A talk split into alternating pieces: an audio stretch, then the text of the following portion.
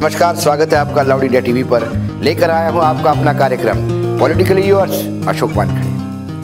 नमस्कार, स्वागत है आपका लाउड इंडिया टेलीविज़न पर। लेकर आया हूँ आपका अपना कार्यक्रम, पॉलिटिकली यूर्स अशोक वानखड़े। आज हम बात करेंगे बिहार के सुशासन की। नीतीश कुमार मुख्यमंत्री है और सुशासन बाबू के नाम से जाने जाते हैं। हाल ही में एक केस उनके यहाँ हुआ, जिसका ज़िक्र हमने पहले ही कर चुके हैं। अनिल सिंह नाम के बीजेपी के विधायक, जो विधानसभा में सचेतक भी है, अपनी बेटी को लाने कोटा पहुँचे। सरकारी गाड़ी थी, सरकारी ड्राइवर था। गाड़ी राज्य के बाहर जाना नहीं थी, फिर भी वो ले आए और अपने बेटी को वापस पटना अपने घर ले गए। मीडिया में जब इस बात का बवाल उठा तो आनंद फानंद में सरकार ने तुरंत इंक्वायरी ऑर्डर की। और सबसे पहले जिस अधिकारी ने उन्हें कोटा जाने के लिए पास इशू किया था, उस अधिकारी का सस्पेंशन हुआ। उसके बाद जो खबर आई, वो और भी चौंकाने वाली है। विधानसभा का जो सचिवालय है, उन्होंने अब उस गाड़ी के गरीब ड्राइवर को भी सस्पेंड किया। वो इसलिए किया क्योंकि उसको ये बोला गया था कि तुम्हें ये गाड़ी राज्य के बाहर ले जानी नहीं है। लेकिन गाड़ी राज्य के बाहर गई। तो ड्राइवर को सस्पेंड करके सरकार ने अपना काम पूरा किया। अब प्रश्न ये उठता है कि एक गरीब ड्राइवर शिवमंगल सिंह, क्या उसकी औकात थी को विधायक को मना करे? क्या उस अधिकारी की बिहार में यह औकात है कि वो विधायक को मना करे और उस दबंग विधायक को, जो सचेतक के रूप में विधानसभा में है, भारतीय जनता पार्टी का शासन वहाँ पे है? ताजुब इस बात का लगता है, अधिकारी सस्पेंड किया जाता है गरीब ड्राइवर सस्पेंड किया जाता है, लेकिन उस विधायक को कोई बात पूछने को तैयार नहीं है। ना उसको विधानसभा के स्पीकर पूछ रहे हैं कि आप किस हैसियत से गए और आपकी हिम्मत कैसी हुई गाड़ी ले जाने की? आपके ऊपर कार्रवाई क्यों नहीं की जाए? ना भारतीय जनता पार्टी, जो भ्रष्टाचार रहित, भ्रष्टाचार विहीन शासन देने की बात करती है वो अपने विधायक को नहीं पूछती कि लॉकडाउन की धज्जियाँ उड़ाते हुए, सारे गैर कानूनी हथकंडे अपनाते हुए आप कोटा पहुँचे कैसे?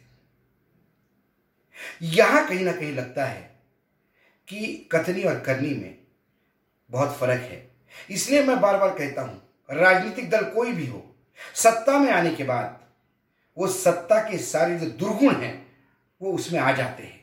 फिर कांग्रेस हो, भाजपा हो, समाजवादी पार्टी हो, बीएसपी हो, लेफ़्ट हो, राइट हो, कोई भी पार्टी हो। और बिहार में नीतीश कुमार जिस उजले माथे के साथ चलते हैं, आज इसका जवाब उनको देना होगा।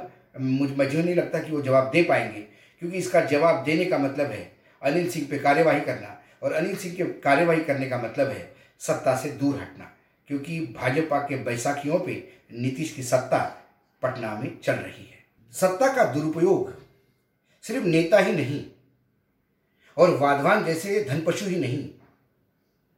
तो अधिकारी भी करते पाए जाते हैं। हिमाचल में किन्नौर के एसपी है साजूराम राणा। उनकी बेटी दिल्ली में पढ़ रही थी। उन्होंने अपने बेटी को लाने के लिए निजी गाड़ी में सरकारी ड्राइवर और गनमैन भेजा। वो वहाँ के डीएम का अंतरराष्ट्रीय राज्य पास लेके निकलता है। दिल्ली आता है और उनके बेटा और बेटी को लेके वापस किन्नौर जाता है। निजी गाड़ी, सरकारी ड्राइवर और gunman.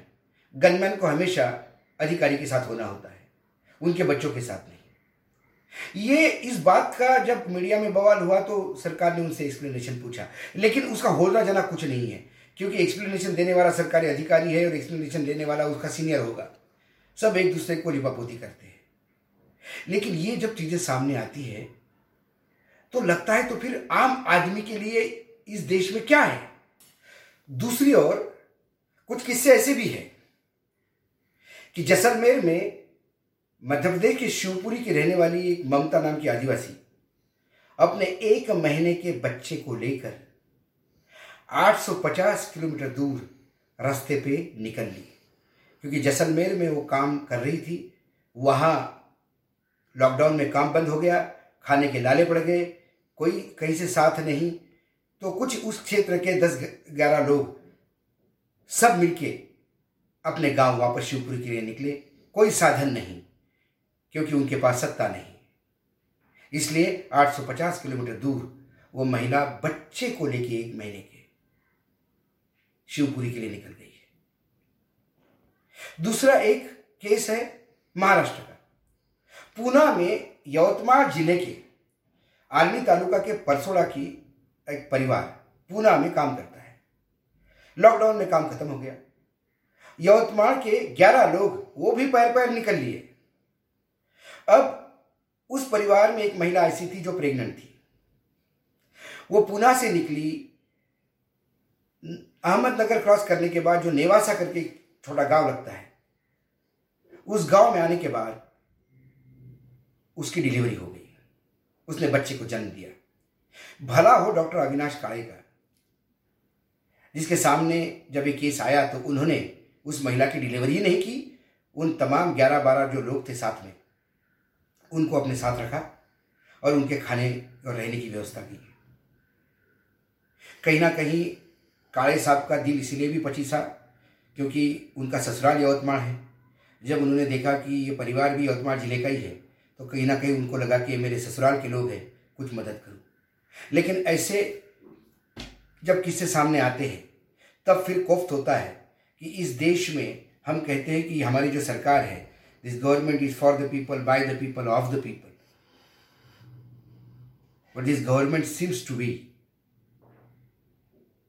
of the powerful people by the powerful people and for the powerful people ये सारी बातें मैं लाउडली उठाऊँगा, क्योंकि मैं पहले ही बार बार बताते आ रहा हूँ आपको कि हम हैं लाउड इंडिया टेलीविज़न लेकिन एक बात फिर मैं लाउडली कहना चाहता हूँ। अर्णव गोस्वामी पर कुछ लोगों ने हमला किया। हम उसकी निंदा करते हैं। मैं किसी भी किसी पे हुए हमले की निंदा करता हूँ, क्योंकि हिंसा के लिए मानवता में कोई जगह नहीं है। अर्णव गोस्वामी पे जिन्होंने हमला किया, उसकी मैं निंदा करता हूँ। इसके मायने ये नहीं कि अर्णव स्वामी, अर्णव गोस्वामी की जो पत्रकारिता है, उसका मैं समर्थन करता हूँ। क्योंकि ऐसे पत्रकारिता को भी मैं पत्रकारिता नहीं मानता। अभिव्यक्ति की आज़ादी का इतना भी दुरुपयोग नहीं होना चाहिए कि जिससे समाज में झगड़े हो। लेकिन यदि अर्णव से आप दुखी है तो आपके पास इस देश में न्यायपालिका है न्याय व्यवस्था है। अर्णव के खिलाफ कई राज्यों में कांग्रेस के नेताओं ने, वर्कर्स ने एफआईआर दर्ज की है। उसमें न्यायपालिका के पास जाइए, यदि न्यायपालिका को लगेगा कि उन्होंने गलत कहा तो उनको सजा होगी। लेकिन अपने हाथ में कानून लेना, इसकी निंदा हमेशा लाउड इंडिया टीवी करता आ रहा है और करता आएगा। फिर साधु हो, मौलवी हो, पत्रकार हो, नेता हो, किसी पे भी जब भी हमला होगा, हम निंदा करेंगे। लेकिन फिर मैं कहता हूँ, निंदा करेंगे इसका मेरा ये नहीं कि हम उनका समर्थन करते हैं। अर्णव गोस्वामी की पत्रकारिता का मैं व्यक्तिगत रूप से कतई समर्थन नहीं करता हूँ। मेरे हिसाब से जो कर रहे हैं, वो पत्रकारिता नहीं, लेकिन एक अलग विषय है। लेकिन फिर भी वो निंदा भी हम लाउडली करेंगे, क्योंकि अच्छे काम को भी लाउडली करना चाहिए। आज इतना ही। कल फिर नए विषय के साथ आऊँगा आपके सामने। तब तक देखते रहिएगा लाउड इंडिया टीवी